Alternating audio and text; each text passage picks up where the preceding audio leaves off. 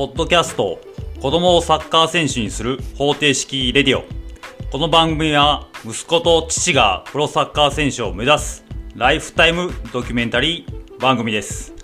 こんにちはサッカー少年の父ちゃんです。えっ、と今日は、えー、2023年6月の5日です。ちょうど梅雨入りでまあちょっと雨の日が続いてるなーって感じですね。えっ、ー、とちょうどヨーロッパのサッカーのリーグが終了していって今日本で、えーと、大きなニュースになっているのが、えーと、パリ・サンジェロマンとかインテル、えーとバルセロナバルサですねとかヨーロッパの強豪チームがえーと、日本にやってくるということでですね、まあ、うちの次男坊もすごく興味を持ってどの試合か見に行きたいなと言ってる感じですねでうちはあの大阪にアクセスがいいのでえっ、ー、とインテル対えっ、ー、とねクリスチャーナ・ロナウドが所属するチームですね。との、えーと、試合のチケットに一応、えーと、抽選は入れました。まあ、当たるかわかんないですけども、当たれば、あの、本当に夢見る選手を間近で見れる、まあ、絶好の機会なんで、まあ、そういう本当に夢を与えれるようなチャンスを、まあ、子供に与えれたらなと思って、ちょっと、あの、チケット購入しました。でそれとは別にですね、えっ、ー、と、6月の20日に日本代表の親善試合、え、ー、と、キリンチャレンジカップがあって、それも、え、ー、と、パナソニックスタジアムで行われる日本代表対ペルセのチケットはゲットできたので、まあ、その試合で今の日本代表特にあの三笘選手、久保君が、まあ、あの出場してどんな活躍してくるか間近で見れると思うのですごく楽しみにしています。で、今回第3回なんですけども、まあ、僕がこう、子供をプロサッカー選手にするには、えーと、どうしたらいいかということを悩んできたこと、まあ、考えてきたことをお伝えしているんですけども、まあ、そもそもなぜ親の僕が本気でプロサッカー選手に子供に子供をプロサッカー選手にしたいと思ったのか本気でサポートしようと思ったのかっていうのはですねまあ長男なんですけども長男がえっ、ー、と小あ幼稚園ですね。幼稚園の年長さんの時にサッカーを始めたんですけども、まあ、始めた時は特にまあプロ選手なんて思ってないですしまあなんか楽しくスポーツをあのー、してくれればなと思ってたんですけどもまあもともと,、えーと、長男はあの誰よりもあの負けん気が強くてですねもう絶対に何をやってもあの誰にも負けたくない走っても負けたくない喧嘩しても負けたくないっていうタイプの人間だったので、まあ、サッカーをやり始めた時も、まあ、とにかくその上手い下手じゃなくて負けたくないっていう気持ちが勝ってですね、まあ、サッカーが楽しい楽しくないというよりは負けたくないって一心で、まあ、結構そのサッカースクールに入って始めた割に一緒に始めた子たちの割には、まあ、気持ちが強いんでうまくなっていたっていう流れがあったんですよね。でまあ本人はサッカー上手くなっていくし、まあ、楽しんでやってるなっていう流れでまあ長男も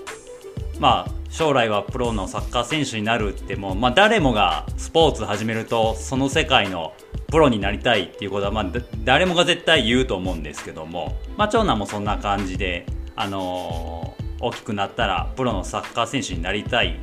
っていうふうには口にはしてたんですけどもまあ親の僕も、まあ、それを聞いてそうだねみたいな。大きくなってサッカー選手になれたらいいねっていう程度だったんですけども、まあ、そうやってサッカーを始めて幼稚園の卒園式ですね。卒園式の時に最後一人一人、まあ、なんか将来の夢について語るみたいな、えーと、場面があってですね。でそれぞれ、えーと、将来の自分を描いた絵を持って将来について話をするっていうそういう卒園式だったんですけども。で長男が、えーと、卒園式でその時に描いた絵がえーと、サッカー日本代表のブルーのユニフォームを着てサッカーをしている絵を描いてですね、まあ、将来はサッカー選手プロのサッカー選手になって日本代表になって活躍するっていうことをすごくもう涙もう号泣で涙流しながらそれを語ったんですよね。それを見た時にもう親の僕はすごく感動してまあ、僕はその小さい時にこう強く泣くほど何かになりたいって思ったことがもう全然なかったんで本当になんとなく警察官になりたいとかそういう程度だったんであれだけ泣けるほど強い気持ちで何かになりたいっていうふうに語った長男にびっくりしたのと感動したのとでまあその時に、まあ、これはその親の僕が全然サッカー未経験でどうやったらサッカー選手の道にたどり着くのかって全くわからないんですけども、